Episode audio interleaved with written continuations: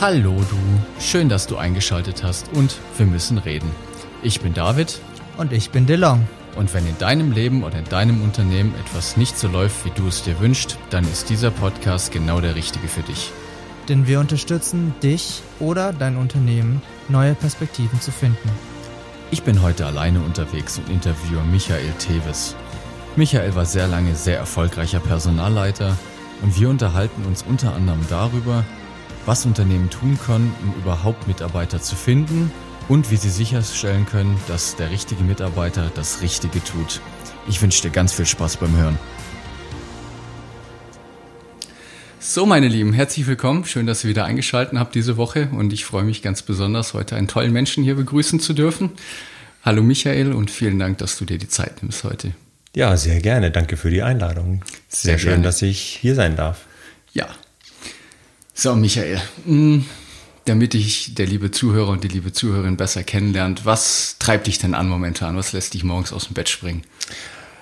Äh, ja, mein Hauptmotivator aktuell ist der Beginn meiner Selbstständigkeit in wenigen Tagen. Ähm, nach, nach langer Berufstätigkeit in Führungs- und Manager-HR-Positionen habe ich mich entschlossen, im letzten Jahr mich in die Selbstständigkeit als Coach und Berater zu begeben. Und da bin ich jetzt in den Endzügen der Vorbereitung und starte ab nächster Woche dann mit meiner neuen beruflichen Tätigkeit. Und das ist das, was mich begeistert jeden Morgen aus dem Bett springen lässt. Das klingt cool. Super. Ja. Wo könnte ich denn dann die, deine potenziellen neuen Kunden finden? Ich habe eine äh, wunderschöne Website, die du äh, im Internet natürlich findest und die Domain ist die www.smyself.de äh, mit Y. Und äh, ich freue mich über viele Besuche und auch natürlich viele Fragen, die gerne gestellt werden dürfen und Kontaktaufnahme. Ja, das ist ein fantastischer Start. Ich tue dann die ganzen Informationen in die Shownotes mit rein und Ja. dann werden dir ich hoffentlich die ganzen Zuhörer mal besuchen auf deiner neuen Website. Die sieht wirklich wunderbar aus. Ich habe gerade mal reingeschaut. Ist wirklich cool. Das freut mich, danke. Ja, Michael, was hast du denn, was hast du denn in deinem früheren Leben, bevor du dich selbstständig gemacht hast, gemacht? Und wie kam es dann dazu, dass du jetzt gesagt hast, du möchtest einen beruflichen Wechsel anstreben? Ja, also meine Vita ist, ich komme aus einer Kaufmannsfamilie im, im Bremer Raum und bin so quasi im Laden meiner Eltern groß geworden und habe eigentlich von der Pike auf gelernt, mit Menschen umzugehen, sowohl mit Mitarbeitern als auch mit Kunden. Das so mitbekommen, wie meine Eltern das machen und bin dann auch doch sehr freudig in deren Fußstapfen getreten und war dann lange im Textil- und im Möbeleinzelhandel unterwegs als Führungskraft und ähm, habe das bis 1995 gemacht, sehr erfolgreich, ähm, um dann festzustellen, okay, ähm, im Privaten hat sich das eine oder andere verändert. Ähm, ich möchte jetzt nicht mehr so lange auf der Einzelhandelsfläche stehen, sondern möchte ein bisschen mehr von meiner Familie haben und bin dann in den HR-Bereich, also in den Personalbereich umgeschwenkt.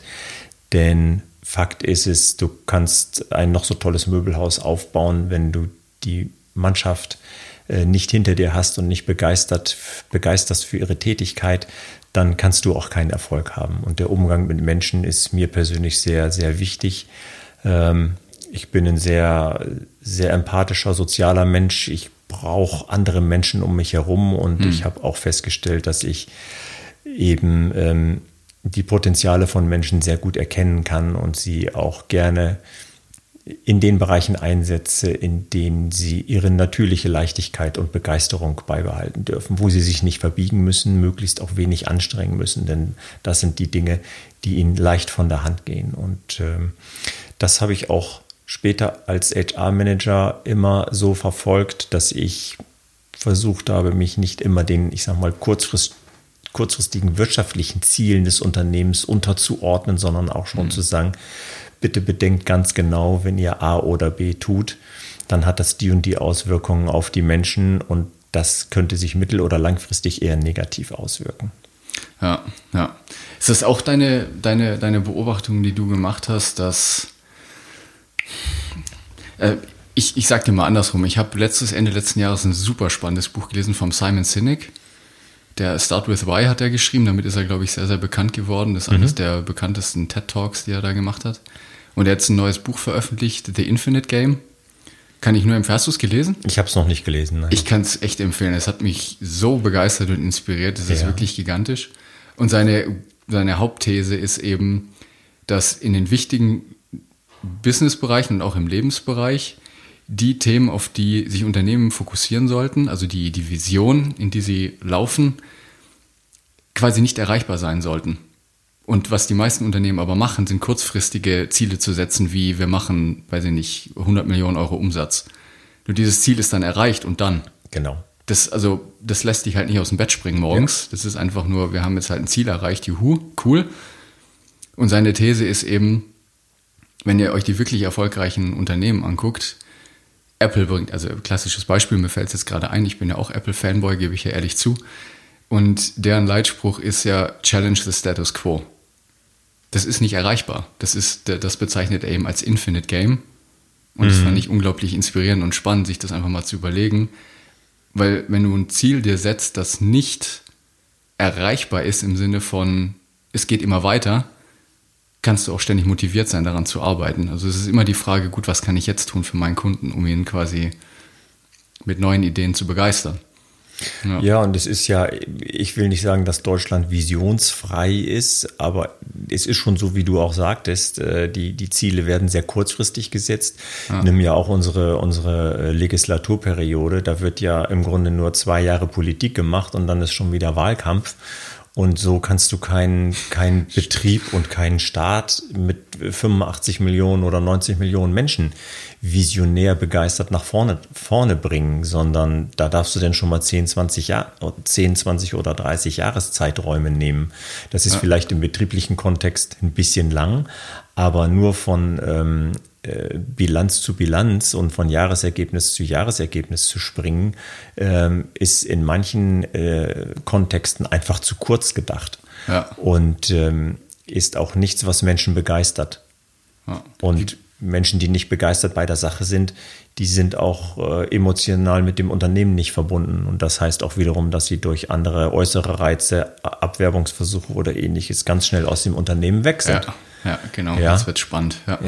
Mhm. Wie bist du dann mit den Themen umgegangen in den Unternehmen? Hattest du die, die Möglichkeit, auf so entscheidenden, also solche strategischen Maßnahmen auch zu, zu treffen, sowas zu ändern? Naja, in der, in der letzten Position als, ich sag mal, Deutschland verantwortlicher Personalleiter ist das schon eine sehr verantwortungsvolle Position, in der ich natürlich auch Entscheidungen maßgeblich mitgetragen habe und auch beeinflussen konnte. Fakt ist allerdings auch, dass ähm, natürlich die meisten Betriebszwecke dazu da sind, Geld für die Inhaber hereinzuspülen und weniger ähm, die Menschen in der Erreichung ihrer, wie soll ich sagen, beruflichen oder persönlichen Entwicklung zu unterstützen und glücklich zu machen.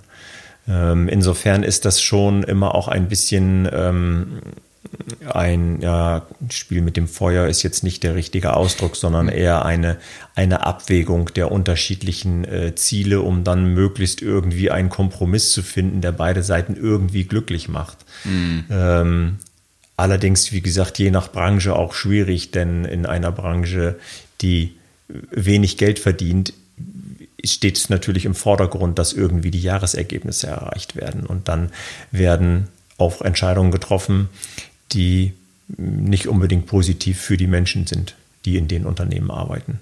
Hm. Ja.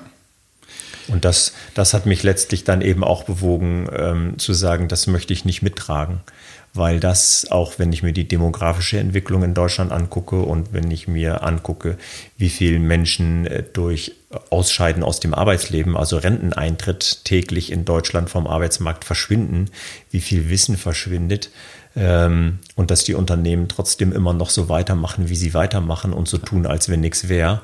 Ähm, das finde ich schon sehr fahrlässig, denn diese, diese Welle der, des Mitarbeitermangels zum einen und auf der anderen Seite, der Arbeitsmarkt hat sich in den letzten 15 Jahren vom Arbeitgebermarkt zum Arbeitnehmermarkt verändert. Mhm, das ja. heißt, ähm, der Arbeitnehmer hat ganz viele Möglichkeiten und wenn der Betrieb sich nicht an die Arbeitnehmer anpasst, dann hat er bald keine Arbeitnehmer mehr, weil sie einfach sagen, du gehst hier nicht genug auf uns ein, du wertschätzt uns nicht, egal in welcher Richtung, nicht genug.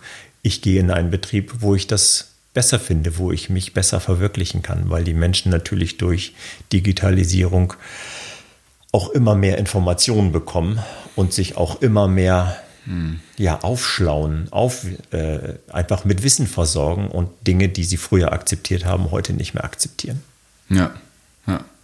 Jetzt sind wir natürlich an einem ganz spannenden Punkt, weil die Frage, die ich mir auch gestellt habe, wo oder wie hast du die Frage denn für dich beantwortet, wo jetzt die Grenze ist zwischen der Mitarbeiter ist natürlich selbstverantwortlich für seinen, ich sage jetzt mal Glück und Zufriedenheit im Unternehmen und wie viel Verantwortung liegt dann beim Unternehmen, quasi die Rahmenbedingungen zu schaffen, sodass der Mitarbeiter glücklich sein kann. Ne? Also die Unterscheidung ist natürlich sehr, sehr, sehr spannend.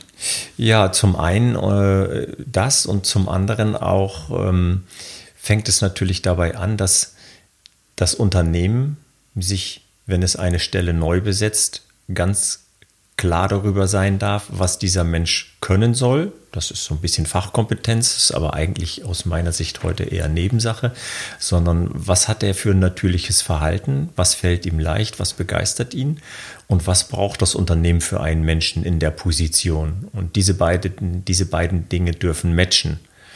Mhm. Das ist das eine. Das zweite ist, dass das Unternehmen auch mit ganz klaren, offenen Karten spielt und nicht Dinge nach außen verspricht, die es hinterher im Innen nicht halten kann. Mm, ja. ja ähm, ein Drittel aller neu eingestellten Mitarbeiter haben innerlich innerhalb der ersten drei Wochen bereits gekündigt, weil die Dinge, die im Bewerbungs- und Einstellungsprozess ähm, versprochen wurden, nicht eingehalten werden, weil das Onboarding nicht stimmt, weil sie nicht so empfangen werden, wie Menschen in Betrieben empfangen werden wollen. Ähm, und dazu gehört auch, dass der Mensch, der sich dort bewirbt, möglichst im Klaren sein sollte, ich gehe arbeiten, um Spaß zu haben. Die Dinge, die ich machen will, da will ich möglichst viel Spaß bei haben. Denn dann mache ich es mit Leichtigkeit. Und wenn ich es mit Leichtigkeit mache und mit Spaß und Begeisterung, dann bin ich automatisch erfolgreich. Und wenn ich erfolgreich bin, verdiene ich auch das Geld, was ich verdienen möchte. Hm. Ähm, die alte deutsche Denke ist ja eher dagegen, ja, ich muss arbeiten, um Geld zu verdienen und der Spaß ist nebensächlich. ja, ja, genau, das wäre jetzt auch meine direkte Antwort gewesen. Also ja. Ich habe schon im Hinterkopf wieder die ganzen. Ich glaube schon, dass es noch sehr, sehr stark vertreten ist, die Meinung auch in Deutschland, dass, oder was ich beobachten kann, ist, dass es viele Menschen gibt, die einfach arbeiten gehen, um ihr täglich Brot zu verdienen. Ja. Punkt. Und das war's. Ja. So, das kann jetzt natürlich auch valide sein, ist ja auch okay. Nur was, was machst du dann mit, mit den Leuten? Also glaubst du, dass es, natürlich ist es okay, nur jetzt vor allen Dingen in der IT-Branche, in der ich viel unterwegs bin, kann ich nur sagen, dass diese Menschen, muss ich leider so sagen, ja, Erfolgsverhinderer sind, weil sie tatsächlich dem Unternehmen dann auf einer gewissen Art und Weise im Weg stehen. Genau, weil sie nicht, sie sind nicht committed und wenn sie nicht committed sind, dann arbeiten sie ja auch nicht naja, das ist vielleicht ein bisschen jetzt schwarz-weiß betrachtet, aber sie arbeiten nicht für das Unternehmensziel und sie blockieren Dinge eher und sie denken nicht über den Tellerrand und sie machen nur Dienst nach Vorschrift und so weiter und was da ja alles für, ja. für ähm, Parameter mit reinspielen, äh, was Mitarbeiterzufriedenheit betrifft.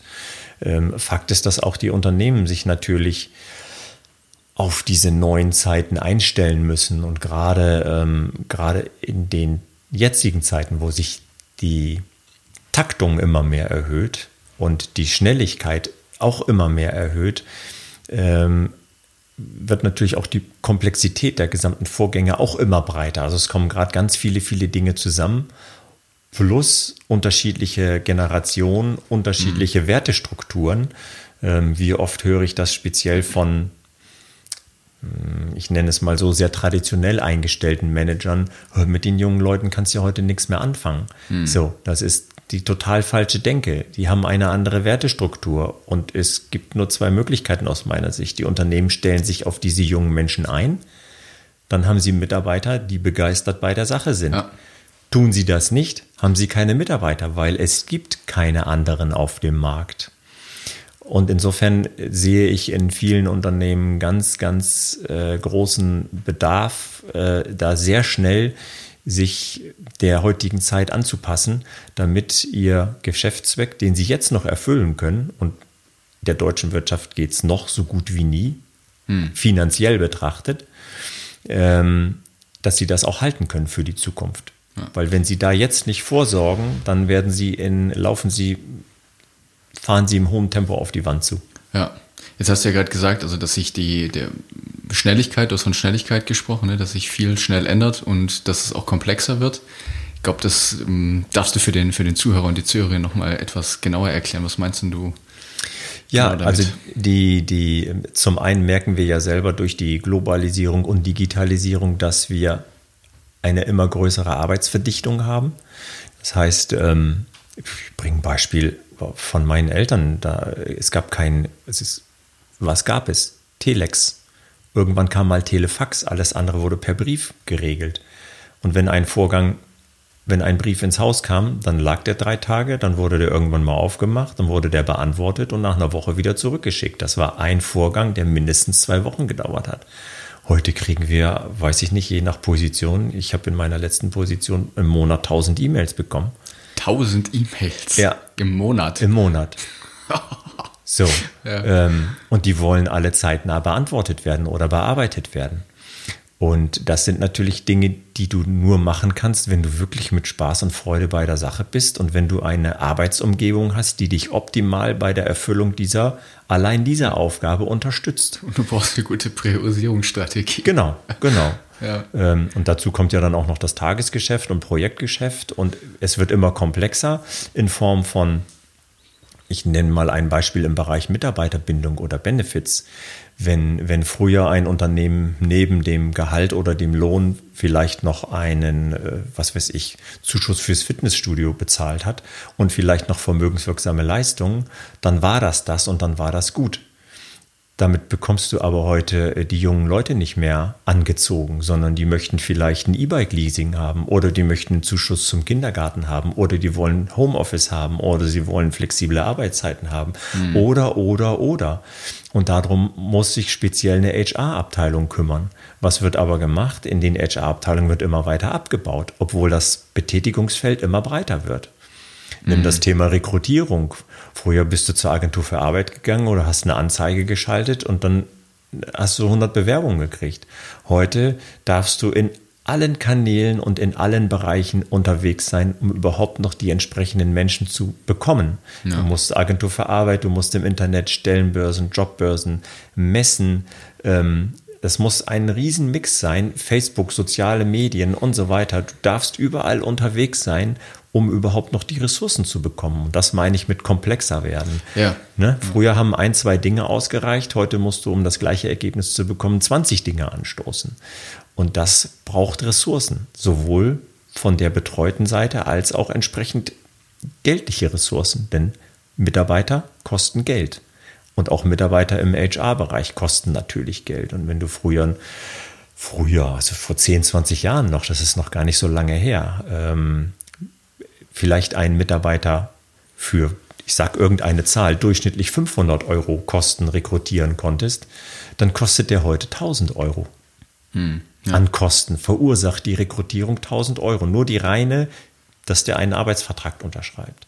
Und das sind alles Dinge, die, das ist Geld, was erwirtschaftet werden muss, was das Business irgendwie reinholen muss. Und das muss alles mit einkalkuliert und eingeplant werden. Und das macht die ganze Sache natürlich nicht einfacher, weil die Kosten werden auf die Produkte oder die Dienstleistungen umgelegt und dadurch werden die Produkte oder Dienstleistungen teurer. Hm. Das wollen wiederum die Käufer nicht und suchen sich vielleicht andere Wege, andere Quellen. Ja. Ja. Also es ist schon wirklich, ähm, da ist eine ganze Menge in Gange. Ja. Ja, und da schließt sich jetzt wieder der Kreis zum Anfang, wo wir schon drüber gesprochen haben. Ich bin auch ein Riesenfreund davon, wenn die richtigen Menschen das Richtige tun. Ja, und ich glaube, wenn die richtigen Menschen auf den richtigen Positionen sind und ihre, ich glaube, du hast gesagt, ihre, ihre natürlichen Verhaltenspräferenzen ausleben können, dann ist es ja auch wieder in dem Fall wirklich effektiver und auch effizienter. Ne? Also dann sind diese Ressourcen auch der Begriff, ich mag den ja nicht, ne, da jetzt die, die Mitarbeiter als Ressourcen zu betiteln. Mhm. Und wenn wir jetzt in dem ja. Bild mal bleiben, ja. dann sind ja die Ressourcen einfach sehr gut eingesetzt an der Stelle. Ja. Und was kannst du denn jetzt ganz konkret, oder wie hast du das denn ganz konkret gemacht, um dafür zu sorgen, dass die richtigen Leute auf den richtigen Positionen sitzen? Also das fängt, ähm, das fängt, wenn du jetzt über die Rekrutierung gehst, damit an, dass du dir wirklich als Unternehmen vorher erstmal ganz klar wirst, was brauchen wir dort für einen Menschen? Brauchen wir einen introvertierten Menschen? Brauchen wir einen extrovertierten Menschen? Brauchen wir jemanden, der sehr, sehr korrekt arbeitet? Oder brauchen wir jemanden, der sehr vertriebsstark ist, also ähm, auch mhm. abschlussstark? Oder brauchen wir eher jemanden, der visionär ist, begeisternd ist, etc.? Mhm. Das ist wichtig. Ich nenne das ein, ein ganz sauberes Sollprofil erstellen. Ähm, danach zum Beispiel auch nach den Typen, die du benötigst, kannst du die Stellenanzeige auch im Wording so anpassen, dass sich auch nur die Menschen bewerben, die diesem Profil entsprechen. Das heißt, die durch diese Stellenanzeige angesprochen werden. Alle anderen werden gar nicht angesprochen, die mhm. lesen darüber weg. Ja. Damit hast du eine deutlich höhere Qualität äh, an Bewerbung. Du hast zwar deutlich weniger, aber du hast auch deutlich weniger Menschen, die nicht dem Profil entsprechen. Mm, ja. ähm, das ist, das ist das, das, das fängt damit an, dass du dann auch im Auswahlprozess entsprechend guckst, wie weit überdecken sich die sogenannten Soll- und Ist-Profile.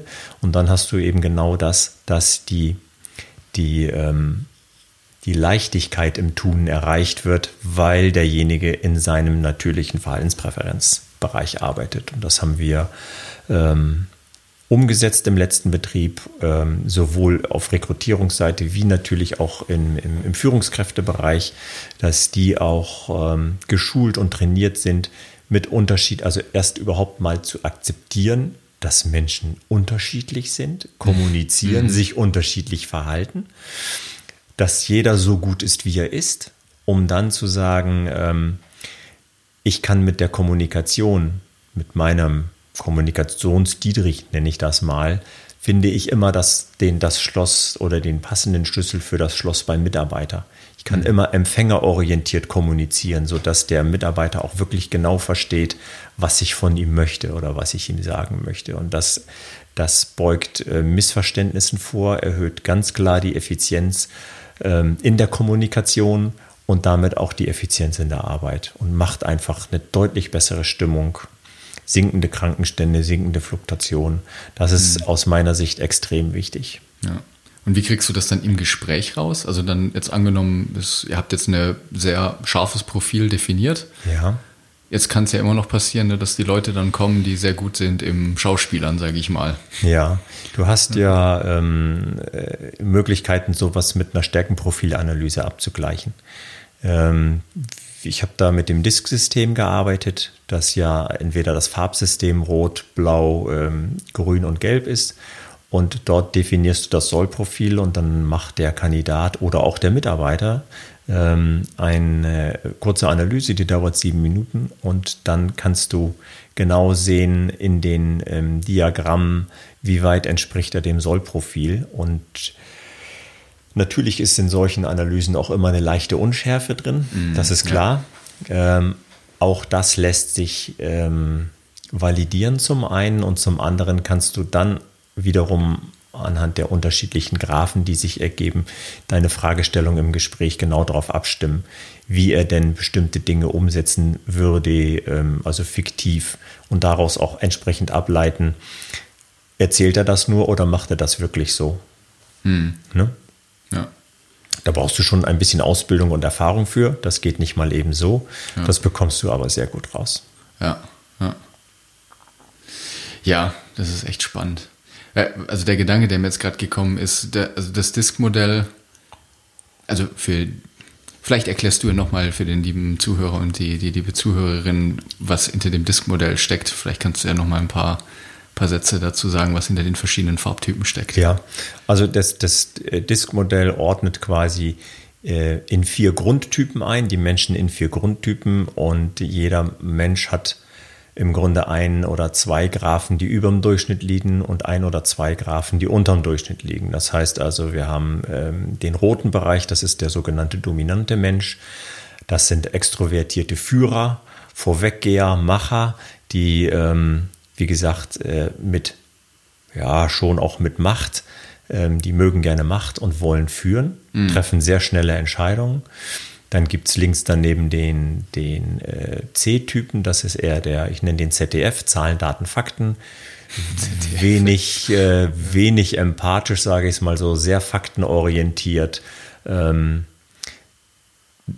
Menschen, die empathischer sind, betrachten solche Menschen eher auch als gefühlskalt zum Beispiel, als negative Eigenschaft. Ist aber jemand, der sich auch nicht eine Gefühlsduselei hingibt, sondern der einfach Entscheidungen auf äh, Basis von Fakten trifft. Das ist mhm. ganz einfach. Und auch solche Menschen sind zum Beispiel im Controlling-Bereich super aufgehoben. Dann hast du den grünen Menschen, also in der Farbe grün, das ist so ein bisschen der Beschützer, Bewahrer und ähm, der steht nicht so auf Veränderungen, ist aber ein, ein sehr, sehr beständiger und sehr korrekter Abarbeiter und Bearbeiter. Und es gibt entsprechend äh, Menschen, die im, sich im gelben Profilbereich bewegen. Das sind so Visionäre, die ähm, sehr empathisch, sehr offen, sehr kommunikativ, äh, sehr begeisternd äh, sind. Und die Unterschiede, die sich aus den unterschiedlichen Profilen ergeben, können natürlich auch sein, dass ein, ich sag mal, ein, ähm, ein Blauer, ein Mensch, der einen hohen blauen Graphen hat, einen Menschen, der einen hohen gelben Graphen hat, als Lavatasche abstempelt. Mhm. Ja, weil er eben nicht Fakten, sondern weil er immer visionär mhm. ist. So. Trotzdem werden, wird ja eine heterogene Mannschaft benötigt, um von allen Seiten alle Fakten zu einem Sachverhalt beizutragen und nicht alles nur aus einer Perspektive zu sehen, sondern immer aus unterschiedlichen Perspektiven. Und gerade die Disk-Methodik führt zu einem deutlich besseren Verständnis der unterschiedlichen Typen zueinander, dass sie überhaupt akzeptieren oder wissen, ach, der meint ja eigentlich das Gleiche, aber der spricht nur ganz anders. Mhm. Ah, okay, jetzt habe ich das verstanden. Und ähm, das, das sind wahre ähm, ja, Augenöffner in der Kommunikation und auch im Verhalten, dass andere. Menschen, Mitarbeiter, aber auch Führungskräfte lernen und verstehen, der ist anders, der mhm. verhält sich anders und das ist auch gut so, weil in der Position brauchen wir genau diesen Typen. Ja. Und das, das sind Augenöffner, ja. die wirklich die, die Kommunikation ähm, massiv verbessern im Betrieb. Cool. Was mich jetzt da sehr interessiert, und ich habe da auch schon viel drüber nachgedacht, ist die Frage, mm, also zumindest in, in, in meiner Welt ist es so, dass ich glaube, dass das Disk-Modell genauso wie die Metaprogramme, und da haben wir auch schon ein paar Mal drüber gesprochen, wir im Podcast, sehr stark kontextabhängig sind. Das heißt, ich glaube, dass auch wenn jetzt jemand wie wir es jetzt hatten, jemand, der jetzt sehr global ist. Ich bin zum Beispiel auch jetzt jemand, der ist eher global.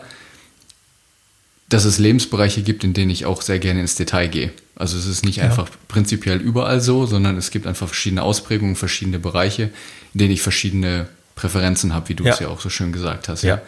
Und ich glaube, in meiner Wahrnehmung ist es mit dem Disk-Modell sehr, sehr ähnlich. Also, ich meine, Meta-Programme sind ja einfach nur ein andere, anderes Modell, um quasi das Gleiche auszudrücken, also eine Kategorisierung mhm. vorzunehmen. Und da würde mich jetzt interessieren, was ist denn jetzt deine Beobachtung? Weil meine These wäre jetzt, dass sich die Menschen in der Situation, wo du sie dieses Modell abfragen lässt, quasi dann in diesem Kontext sich nur so verhalten. Also du kannst jetzt da jemanden in deinem HR, in deinem Bewerbungs-Recruiting-Prozess haben und findest jetzt heraus, er ist, weiß ich nicht, ich sage jetzt einfach mal rot, Präferenz rot. Nur dass das jetzt eben in dem Kontext Bewerbungsgespräch, Recruitment, dass er da eben rot reagiert und wenn du ihn jetzt ins Projektgeschäft lässt, dann ist er auf einmal, weiß ich nicht, gelb. Theoretisch ist das möglich, praktisch kannst du das ähm, allerdings ablesen. Das heißt, ähm, jedem, es ist nur ein Modell und es ist nur in Anführungszeichen eine Methode und jede Methode und jedes Modell kannst du natürlich auch an seine Grenzen führen. Ja. Mhm. Und Disk funktioniert am besten, wenn ein Mensch in seiner Mitte ruht, also wenn er, ich sag mal, keine großen Baustellen hat in keinem seiner Lebensbereiche und wenn die Fragen intuitiv beantwortet werden. Und du siehst natürlich, je mehr Analysen gemacht werden, je mehr durchschnittliche Bearbeitungszeiten hast du. Und ein Parameter mhm. ist, je länger die Bearbeitungszeit, je unschärfer wird die Analyse, weil derjenige, der die Fragen beantwortet, zu viel denkt und zu viel hinterfragt. Ja. ja, sondern du kannst das und du siehst ja genau, wenn die Analyse startet und wann sie zu Ende ist. Und wenn der Durchschnittswert sieben Minuten ist und er braucht acht oder neun, dann hat die Analyse salopp formuliert eben keine Schärfe von 90 Prozent, sondern nur von 70 Prozent. Ja. Weil mhm. du, weil er zu viel nachgedacht hat und weil er eben dann überlegt, was will denn jetzt die Analyse mit dieser Frage rauskriegen oder mit der Frage. Und dann sind wir schon wieder im Vergleichsbereich oder im Bewertungsbereich gut oder schlecht. Es gibt bei der Verhaltenspräferenz kein gut oder schlecht. Ja. Mhm. Alles, was da rauskommt, ist genau so in Ordnung, wie es ist. Es macht es nur transparent, nicht mehr und nicht weniger. Mhm. Im alten Deutsch würde man von Stärken und Schwächen sprechen. Das ist aber nicht die richtige Betrachtung, sondern die Betrachtung ist, das fällt ihm leicht. Und für andere Dinge, genauso wie du es gerade gesagt hast, ich kann auch detailorientiert sein. Ich brauche vielleicht ein bisschen mehr Energie dafür oder ich muss mich bewusst darauf konzentrieren, aber ich kann es auch. Mhm. Und nur weil ein Graph unter dem Durchschnitt liegt, heißt das nicht, dass man in oder dass du in diesem Profilbereich die Dinge nicht kannst, sondern sie sind nur nicht so stark ausgeprägt. Mhm. Jeder hat ja alles generell. Ja. Und äh, jemand, der eben im gelben Bereich visionär, empathisch, harmoniebedürftig, Menschenfreund unterwegs ist, den kannst du natürlich auch in den roten Bereich treiben, indem du ihn bis aufs Blut reizt zum Beispiel, bis er irgendwann ausflippt und mhm. eben auch ja. machtvoll eine Entscheidung triffst und sagst, das machst du nicht mit mir. Ja. ja. Die Bewusstheit dafür zu schaffen und eben auch dann zu sagen, ähm, jemand, der sich im grünen Bereich bewegt, aber einen roten Vorgesetzten hat. Das sind zum Beispiel zwei Profile, und das ist jetzt nur eine Schwarz-Weiß-Betrachtung, mhm. ähm, die nicht so gut miteinander können. Trotzdem einfach das Verständnis beim anderen ja, aufzubringen und zu sagen, guck mal, in deiner Welt ist dir der Rote viel zu dominant, viel zu machtvoll, viel zu schnell, der überdenkt die Entscheidung nicht, sondern trifft einfach Entscheidungen, egal ob gut oder schlecht. Und in manchem Kontext ist das auch richtig. In anderen Kontexten, ja, muss er halt mal seine Entscheidung korrigieren. Und da diesen Mittelweg zu finden, dass der Rote in manchen Geschichten nicht mehr ganz so rot ist, ja und der Grüne in manchen Geschichten eben nicht mehr ganz so grün, nicht mehr ganz so lange nachdenkt und noch das fünfte Mal hinterfragt, mm, ähm, ja. muss das denn jetzt wirklich sein und müssen wir das verändern und ist diese Entscheidung auch richtig, sondern sich etwas mehr auf den Roten zubewegt und das macht einfach beide glücklicher mm. ähm, und effizienter, weil die Entscheidungen dann A besseren Bestand haben und B auch schneller getroffen werden und so hast du eine Win-Win-Situation hinterher. Mm, ja, sehr cool. Und wie geht es dann weiter? Also jetzt habt ihr dann im Recruitment-Prozess eure Leute gefunden und die, der Match ist hoffentlich da auf der mhm. Stelle. Wie sollte es denn dann im Idealfall weitergehen? Also jetzt beginnt dann der Mitarbeiter im Unternehmen. Also ich kann jedem Unternehmen oder jedem Inhaber nur empfehlen, einen wirklich ganz sauberen Onboarding-Prozess kreieren zu lassen oder zu kreieren. Denn ähm, wie gesagt, die, die Statistik lügt nicht und äh, 30 Prozent der Menschen haben innerhalb der ersten drei Wochen schon innerlich gekündigt, weil das entweder der Job nicht dem entspricht, was das Unternehmen nach außen getragen hat, oder das Onboarding so eine Katastrophe ist, dass ähm, die Menschen sich nicht willkommen fühlen. Und gerade das, ähm, das so, ich nenne das Socializen in den ersten Tagen und Wochen ist ähm, das Wichtigste, denn da kann sich jeder drehen, aus meiner Sicht drehen und wenden, wie er möchte. Wir sind Menschen und wir sind soziale Wesen. Und wir sind je nach Ausprägung mehr oder weniger auf Menschenkontakt angewiesen. Und gerade wenn wir in, ein, in eine neue Familie reinkommen, sei es jetzt die Arbeitsfamilie, ist es extrem wichtig, ähm, an die Hand genommen zu werden, sich willkommen zu fühlen, ja. dass der Arbeitsplatz, das ist sowieso selbstverständlich, je nachdem der Arbeitsplatz ist sauber eingerichtet, die Arbeitsmittel sind da, alle Passwörter sind da, alle Zugänge sind fertig, das Welcome Package ist da, die Mitarbeiter freuen sich und haben auch Zeit, sich um denjenigen zu kümmern. Es muss einen sauberen Einarbeitungsplan geben, wo genau drauf äh, dokumentiert wird, wer ihm jetzt in welchem Bereich was noch beibringen darf, kann, soll, muss. Mhm. Das muss dokumentiert werden, das muss abgehakt werden, damit äh, es muss ein ständiger Austausch auch zwischen dem neuen Vorgesetzten und dem Mitarbeiter stattfinden. Hast du alles, was du brauchst? Bekommst du alles, was du brauchst? Geben wir dir alles, was du brauchst? damit du wirklich hier einen ganz sauberen Start hinlegen kannst. Mhm. Ähm, das ist eine, es ist ein Basic für mich heutzutage. Ja. ja. Cool. Ja, gut, ich kann das bestätigen. Also in den, die Unternehmen, die ich zumindest kennengelernt habe, bei denen ist das auch zum Glück so. Nur ich hatte jetzt in der Vergangenheit schon auch das eine oder andere Erlebnis, dass ich auch mal außerhalb der IT quasi meinen Blick mal in andere Unternehmen werfen durfte. Und da musste ich dann schon auch ehrlich feststellen, dass es teilweise, ja doch, wenn ich ehrlich bin, erschreckend, was da teilweise noch gemacht wird da draußen. Und auch da sind wir jetzt wieder beim Punkt, ne, dass die Komplexität und die Schnelligkeit sich halt eben ändert. Und ich glaube, wenn sich in diesen Unternehmen nicht bald, was auch immer das bedeuten mag, wirklich drastisch was ändert, dann kriegen die ja fette Probleme. Ja. Ja, also das, das kann ich nur bestätigen, denn ja. es, gibt viel, es gibt viele Dinge, die heute einfach basic sind. Und ähm, gerade in, dieser, in diesen sehr schnelllebigen Zeiten ist es wichtig, du brauchst nicht alles mitmachen. Du darfst aber schon am Puls der Zeit sein und ähm, ja. der, den, der Zeit auch eben nicht zu weit hinterherhängen, denn dadurch, dass es sich eben immer schneller dreht, entwickelt sich ja auch alles immer schneller weiter fort ja. und ähm, die Betriebe werden dann immer weiter abgehängt und haben es einfach dann unheimlich schwer, diesen Abstand wieder aufzuholen, ja. weil dazu gehört dann ja auch ein, ein Mindset, ein anderes Mindset und eine andere Kultur Mm, und wenn, wenn diese Kultur im Betrieb sich nicht weiterentwickelt, dann kannst du natürlich auch die tollsten Tools installieren, die helfen dann nur nichts, weil der Mindset nicht dazu passt. Und dann ist es genauso, wie ich sagte, dass die Menschen im Betrieb etwas anderes vorfinden, als ihnen vorher versprochen ja, wurde. Ja. Und damit ähm, sind sie schneller weg, als du gucken kannst weil sie heute andere Möglichkeiten haben. Sie müssen das nicht mehr aushalten, sondern sie gehen zum nächsten Betrieb, der ihnen wirklich die Sachen so gibt, wie sie es möchten. Ja.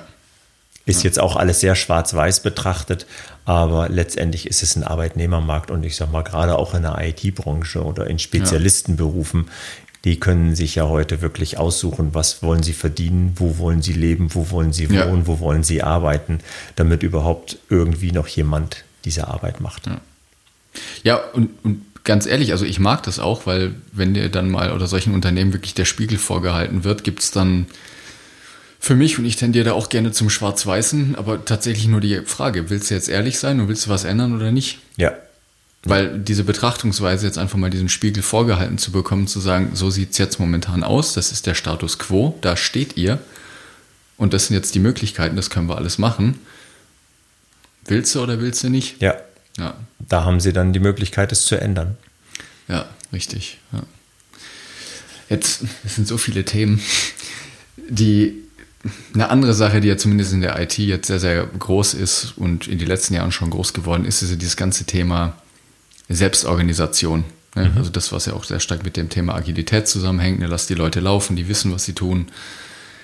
Und ich habe jetzt auch schon spannende Konzepte mal gehört, dass ich will jetzt nicht sagen, dass, dass das Management unnötig geworden ist, nur es gibt ja sehr, sehr viele Firmen, die es auch schon, auch große Konzerne, die wirklich so das komplette mittlere Management abgeschafft haben. Und da wäre jetzt meine Frage erstens mal, was ist denn deine Meinung dazu? Also was braucht es denn heute wirklich noch an Führung in Zeiten von Selbstorganisation und Agilität?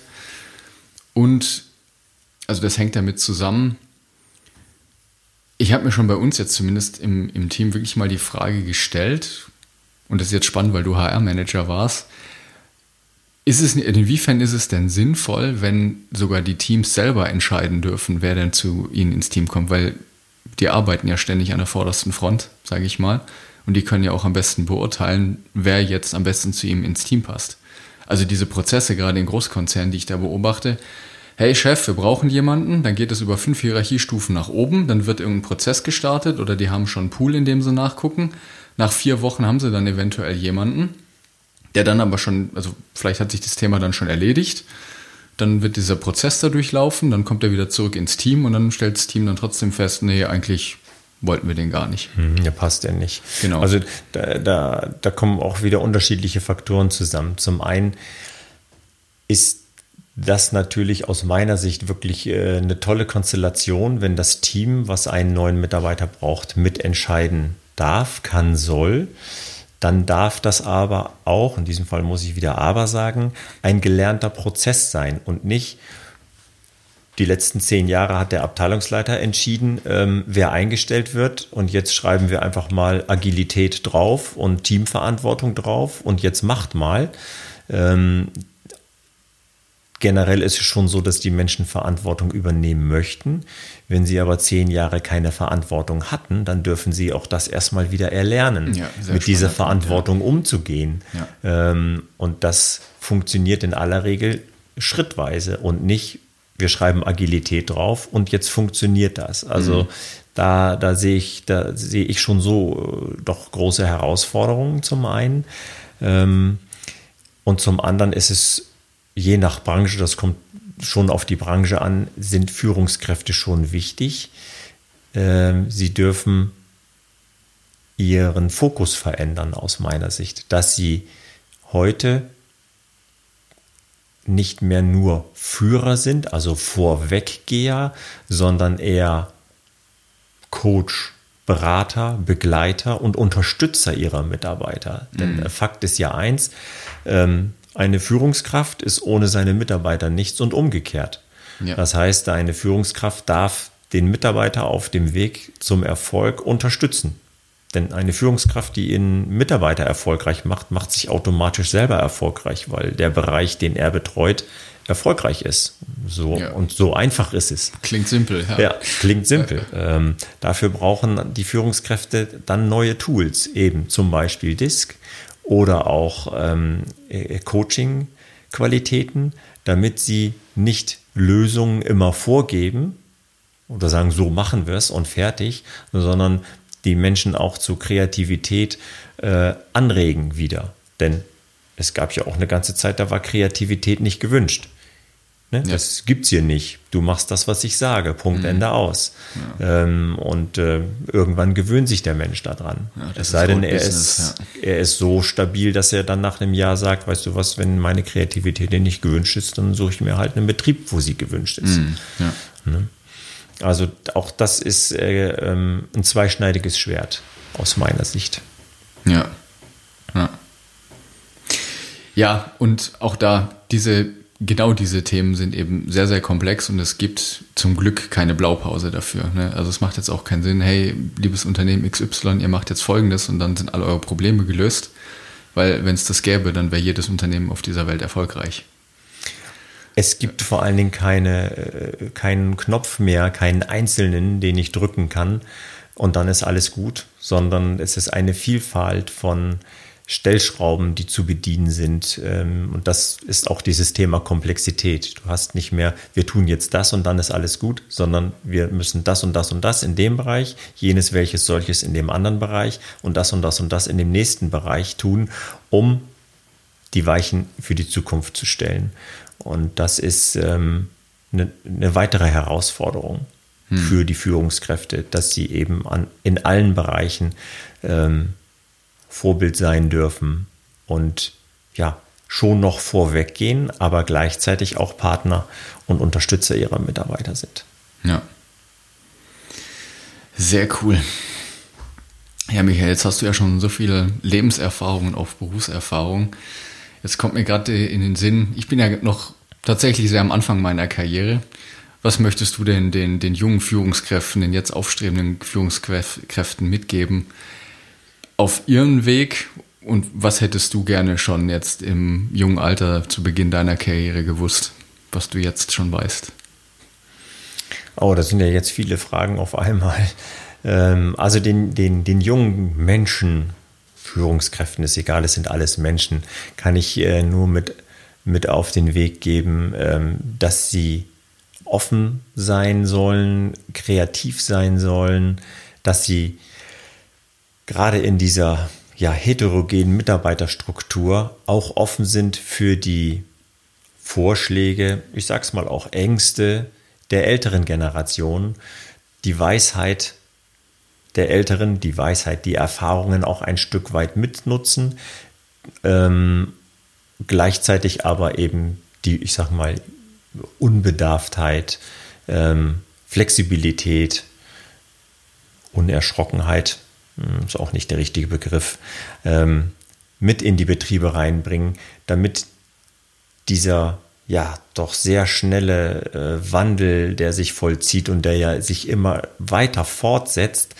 damit auch dort, ich sag mal, die älteren Mitarbeiter irgendwo mitgenommen werden und, und äh, nicht nur von den, ja, wie soll ich sagen, ähm, dass keine Grüppchenbildung entsteht, keine Generationengrüppchenbildung, sondern dass wirklich die Generationen zusammenarbeiten. Das, das halte ich für sehr, sehr wichtig, denn es werden alle benötigt. Alle gehören zu unserer Gesellschaft dazu, egal ob jung, mittel oder alt, mhm. egal ob Männlein, Weiblein, egal ob äh, keine Schule oder äh, hochgebildet. Alle gehören dazu und diese Mischung hast du auch in jedem Betrieb drin, sicherlich mit, mit, ähm, mit Schwankungen, weil eben in bestimmten Bereichen mehr jüngere Menschen arbeiten und in anderen eben vielleicht mehr erfahrenere oder mehr reifere Menschen.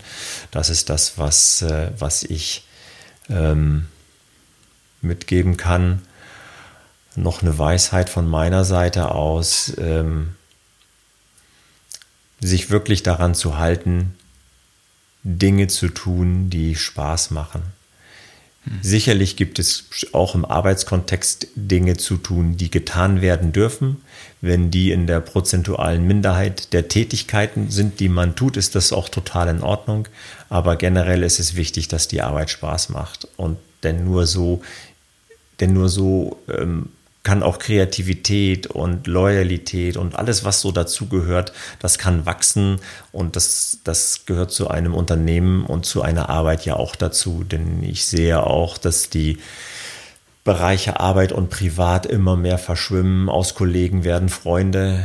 Ähm, ja. Und das, ja. das, das verschwimmt alles immer mehr. Wir sind rund um die Uhr quasi erreichbar. Viele, äh, es gibt kaum noch und es gibt gerade im IT-Bereich ist es ja egal, wo du mit deinem Laptop sitzt, ob du in, in, in Süddeutschland, in Hawaii oder in Australien sitzt. Du kannst überall die gleiche Arbeit machen und mhm. da ist natürlich auch eine ja, Flexibilität im Kopf ähm, unbedingt notwendig, damit auch das alle, damit dieses Team auch glücklich ist und bleibt. Das Wunder des 21. Jahrhunderts. Es ist echt, es ist großartig, was heutzutage möglich ist. Ja. Allein, dass wir jetzt hier zu zweit in diesem Raum sitzen, mit diesen beiden Mikrofonen einfach nur einstecken und auf ja.